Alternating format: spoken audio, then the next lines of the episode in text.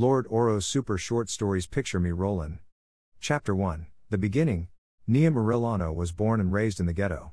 His parents were drug addicts, and they couldn't afford to provide for him. Neum was often left alone to fend for himself, and he learned how to survive by any means necessary. As a child, Neum was already a hustler, selling candy and other small items to earn money. Chapter 2 The Life of Crime. As Neum grew older, he became more involved in the criminal world. He started selling drugs and doing other illegal activities to make more money. Despite his public defender's pleas for him to stop, Neum couldn't see a way out of his situation. He was too deep into the life of crime to turn back. Chapter 3 The Tragic Event.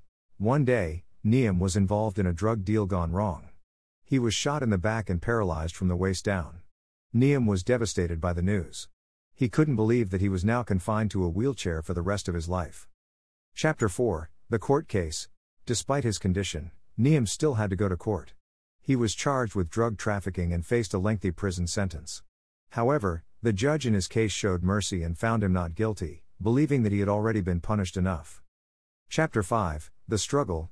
Neum struggled to come to terms with his new reality. He couldn't believe that he was now paralyzed and would never walk again. He fell into a deep depression and lost all hope for the future. Chapter 6 The Secret Passion.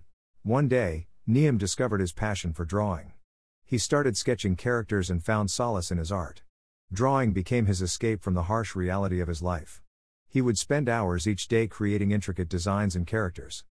Chapter 7 The Success. Years later, Neum became a successful cartoonist. He had honed his skills over the years and had become one of the most talented artists in the industry. Neum's story inspired others to never give up on their dreams and to always find a way to rise above their circumstances. Despite his tragic tale, Neum had found success and happiness through his art.